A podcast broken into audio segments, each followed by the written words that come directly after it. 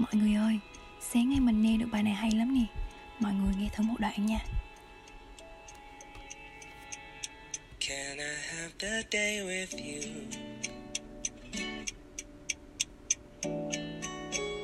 Nothing more that I would choose Nothing more that I could use than a little laughter. Sitting with you.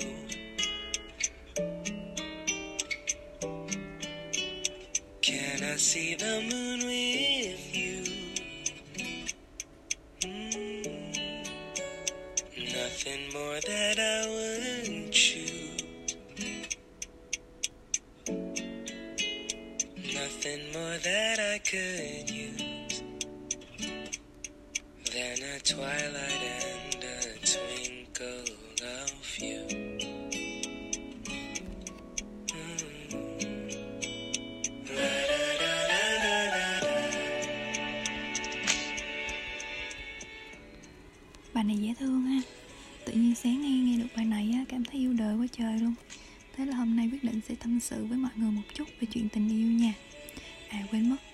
Xin chào mọi người đã đến với podcast Kate Rise Today của mình nha.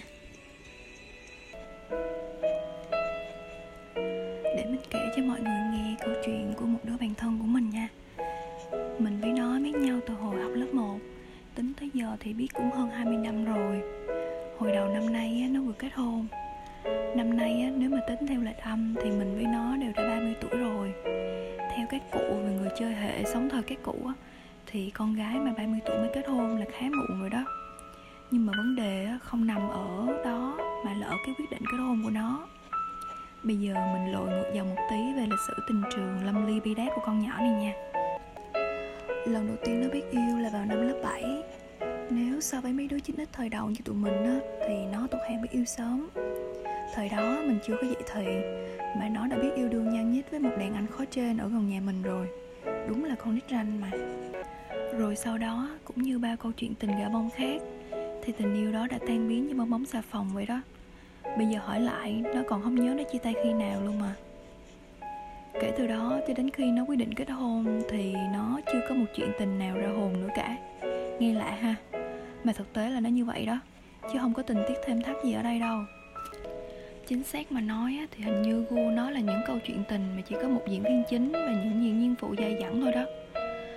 Cụ thể là bỏ qua thời học sinh không quen ai. Hết lớp 12 thì nó thi rớt đại học. Thế là nó phải mất thêm một năm ở nhà cày và thi lại đại học. Đúng kiểu là đóng cửa với thế giới để chuyên tâm tu luyện á. Rồi câu chuyện bắt đầu kể từ khi nó học đại học. Có một anh bạn thời cấp 3 có rất thính với nó.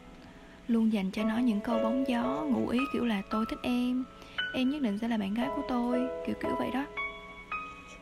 Trong 4 năm đại học đó thì ảnh có vài ba lần rủ nó đi xem phim Đi cà phê, đi dạo vòng quanh Sài Gòn gì đó vân vân. Cũng có nhắn tin cho nhau thường Nhưng mà chưa bao giờ thẳng thắn tỏ tình là thích nó.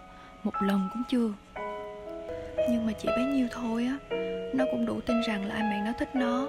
Rồi nó tự nghĩ là chắc bây giờ ảnh chưa có gì trong tay Nên ảnh chưa có dám tỏ tình với nó thôi. Vậy nên nó sẽ đợi ảnh Quyết tâm đợi đến ngày ảnh tỏ tình thật.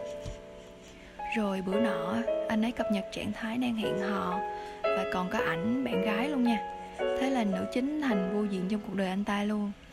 Nhưng mà anh ta thì vẫn nhắn tin cho vô diện á. Vẫn kiểu quan tâm, đẩy đưa Rằng chỉ quen thôi Chứ anh ta vẫn tin rằng anh ta sẽ xây dựng gia đình với nó.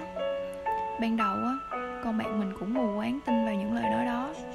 Nhưng mà sau 4 năm mòn mỏi chờ đợi á Cũng không thấy anh ta nhích thêm một bước nào hết.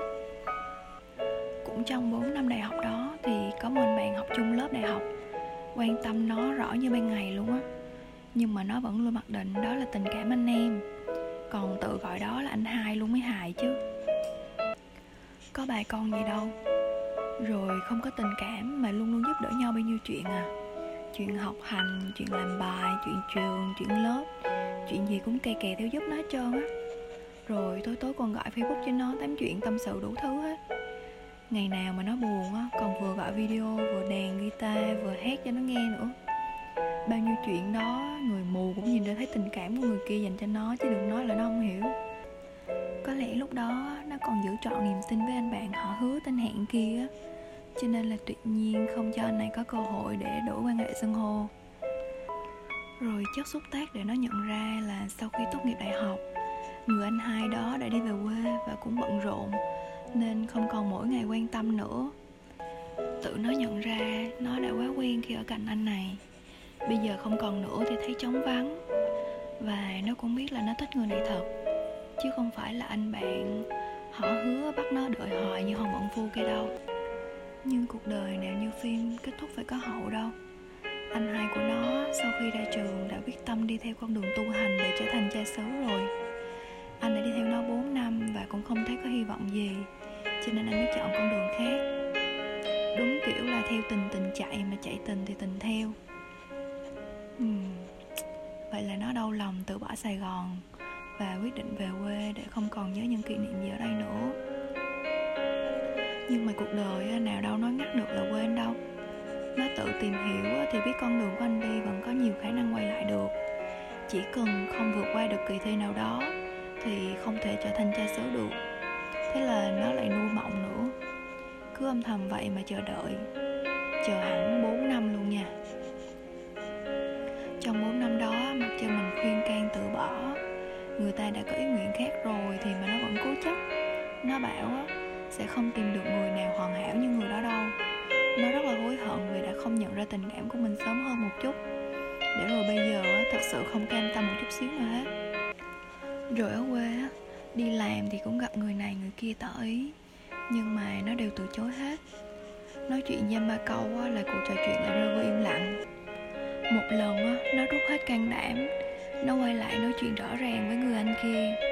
Nó muốn hỏi cho ra những điều mà nó cứ thắc mắc mãi trong lòng nó hỏi là nếu mà quay lại á, nó nhận ra tình cảm của mình sớm hơn thì câu chuyện có kết thúc khác không? Người kia trả lời như thế này hiện tại chính là kết quả, thì nó lại ấm ức vô cùng. Thế là nó quyết định chấp nhận đại một người đàn ông mà gần như có tất cả những tật xấu mà nó vô cùng ác cảm luôn.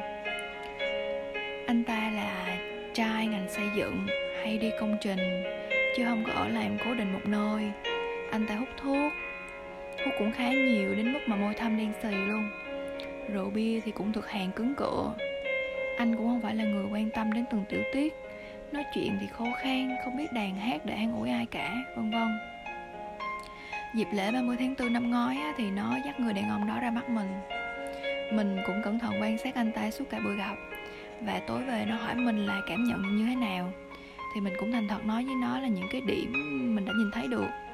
Và mình đi đến kết luận là cảm nhận của mình là mình thấy anh nó không phù hợp với nó.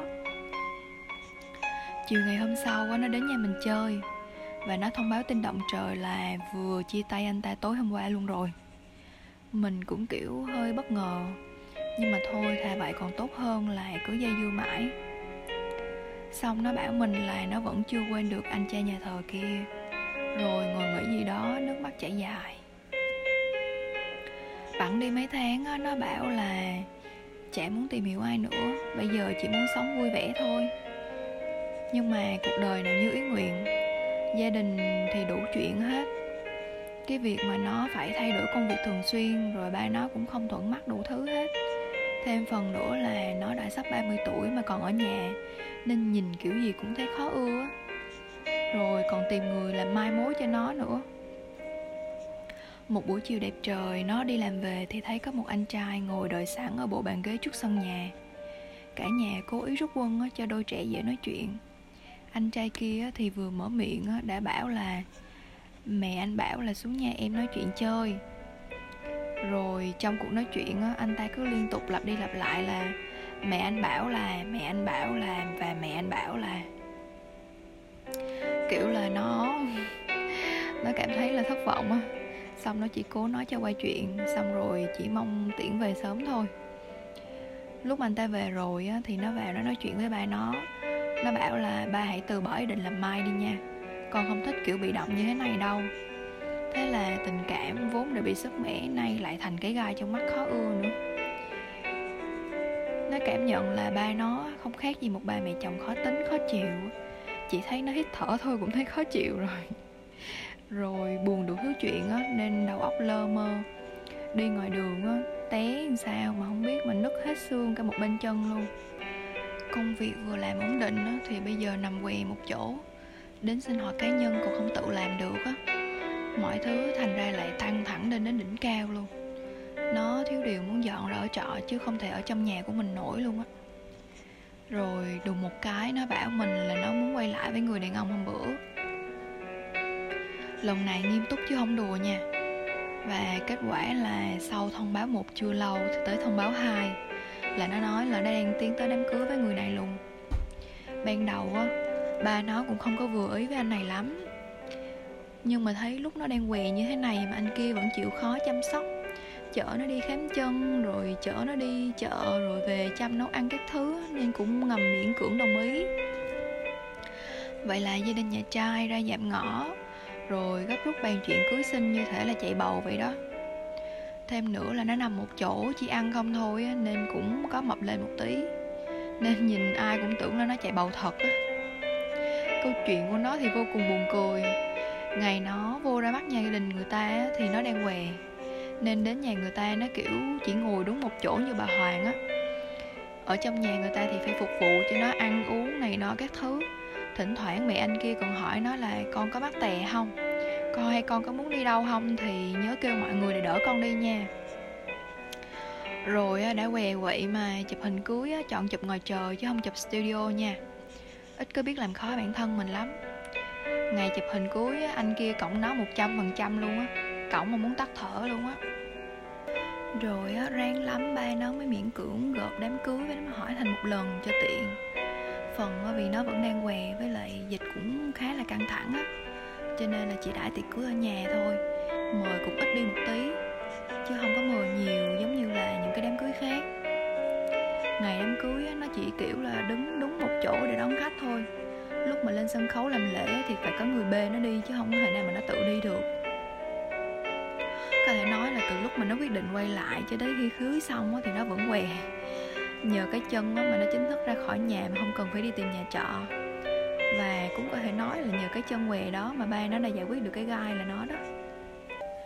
Mình đã từng hỏi nó là suy nghĩ kỹ chưa? Tại sao trong lúc bản thân mình không chủ động nhất là đi quyết định một việc vô cùng hệ trọng như vậy? Thời gian nó quyết định quay lại rồi quyết định đi đến đám cưới luôn á, là quá nhanh. Trong lúc đó nó lại đang căng thẳng với gia đình như vậy nữa, nên mình cũng hỏi là nó đã đủ thời gian tìm hiểu để biết anh ta là người như thế nào chưa? Liệu từ nay về sau có sống chung được với tất cả những khuyết điểm mà nó đã từng không độ trời chung không? Mọi người biết nó trả lời sao không? Nó nói rằng là không hẳn là nó đã hiểu một trăm phần trăm, nhưng mà nó biết được ưu điểm và khuyết điểm của anh ta. Mặc dù những cái đó nó đi ngược lại hết với những tiêu chuẩn của nó, nhưng mà nó chọn chấp nhận được. Trong nhóm ba đứa bạn thân hơn 20 năm á thì có mình nó và một đứa bạn nữa đã lập gia đình rồi. Thì cả mình với con nhỏ kia đều đồng hành với nó qua không biết bao nhiêu chuyện rồi. Cũng khuyên nhủ với nó hết lời luôn á mà nó không chịu nghe nên cũng đành thôi chấp nhận vậy. Hai đứa mình không có cần hỏi là nó có hạnh phúc không. Tại vì không cần hỏi cũng biết đáp án á. Muốn biết một ai đó có hạnh phúc hay không thì hãy nhìn vào mắt của người đó một người hạnh phúc á, thì ánh mắt lúc nào cũng giống như đang cười và còn lấp lánh nữa. Còn con bạn này của tụi mình á, thì nhiều năm nay á, mình còn không thể tìm thấy một cái tia sáng nào trong mắt nó luôn á. Mắt nó lúc nào cũng kiểu như có gì đó sắp chật trào ra bên ngoài mà luôn bị kìm nén lại trong một phút cuối á. Nó suốt ngày ăn mày quá khứ thời mà còn chưa phải nghĩ ngợi gì nhiều như bây giờ á. Trên trang cá nhân thì toàn những dòng trạng thái than thân trách người đến mình nó còn chả nhớ lần cuối cùng trong nó có vẻ hạnh phúc là khi nào luôn á. Mà dù không chắc nó có hài lòng thật sự với lựa chọn của mình hay không, nhưng mà cũng hy vọng là cuộc sống của nó sau này sẽ ổn hơn. Một phần nào đó, mình cũng giống như nó vậy đó. Tụi mình đều sinh ra và lớn lên từ một làng quê ở một tỉnh lẻ. Ba mẹ thì giữ nếp sống thời ông bà. Kiểu rất là khó chấp nhận được vì con cái tới hàng ba rồi mà vẫn chưa lập gia đình đặc biệt là với con gái nữa. Những người ngoài ai mà biết điều một chút thì sẽ hỏi thăm nhẹ nhàng. Người nào mà không ưa thì hỏi thăm kiểu như hỏi cung cho bằng được ấy. Làm sao mà kiểu mình còn không bằng con a, thằng b nào đó mà họ biết? Chúng nó đều đã có chồng có vợ cả rồi, con còn bước đi luôn rồi kìa. Đó, đại loại kiểu như vậy đó. Mà dù cho mình có trình bày lý do gì thì họ cũng sẽ không nghe lọt tai đâu theo mình á, thì thật sự là kết hôn muộn một chút cũng không sao cả. Khi nào mà mình đã thật sự sẵn sàng, thì hẳn quyết định gắn bó cùng ai đó. Không thể nào chọn kết hôn đại chỉ vì để ba mẹ thôi không thúc ép, để hàng xóm thôi không dòm ngó, và họ hàng thôi không về biểu, hoặc là kết hôn chưa kịp deadline với bạn bè xung quanh nữa. Kết hôn khi mình đang ổn, vợ chồng đâu phải là cái phao để cứu mình khỏi một cái vũng lầy nào đó đâu sau hôn nhân á, bạn sẽ bắt đầu một cuộc sống khác. Tất nhiên rồi, cuộc sống hai người sẽ có nhiều mối quan hệ đan xen hơn, có những thay đổi, cả tích cực và tiêu cực nữa, sẽ đến một cách rất là tự nhiên. Nếu bản thân mình mà chưa sẵn sàng thì sẽ rất là khó chấp nhận và dung hòa những thay đổi đó. Đã có quá nhiều câu chuyện những người trẻ thế hệ như chúng ta không thể dung hòa được những thay đổi trong cuộc sống hôn nhân nên đã chọn ly hôn và họ còn hối hận vì đã quyết định mà chưa có sự chuẩn bị gì nữa. Câu chuyện mỗi người thì sẽ mỗi khác nhưng mà mình nghĩ bài học á, thì mình có thể tham khảo cho chính mình mà. Cái giá phải trả cho việc tùy tiện xem nhẹ hôn nhân mình thấy nó chưa bao giờ là rẻ cả. Vậy nên bạn cũng đừng có nóng vội mà quyết định nha. Nếu mà bạn vẫn chưa tìm được người mình muốn gắn bó thì cũng không sao cả. Hãy kiên nhẫn thêm một chút nữa. Đừng quan tâm mọi người xung quanh nói gì về mình hãy tự cho mình sống những ngày tháng vui vẻ, hạnh phúc đi. Chắc chắn là một ngày nào đó rồi người phù hợp với mình cũng sẽ tìm đến thôi. Không sao đâu.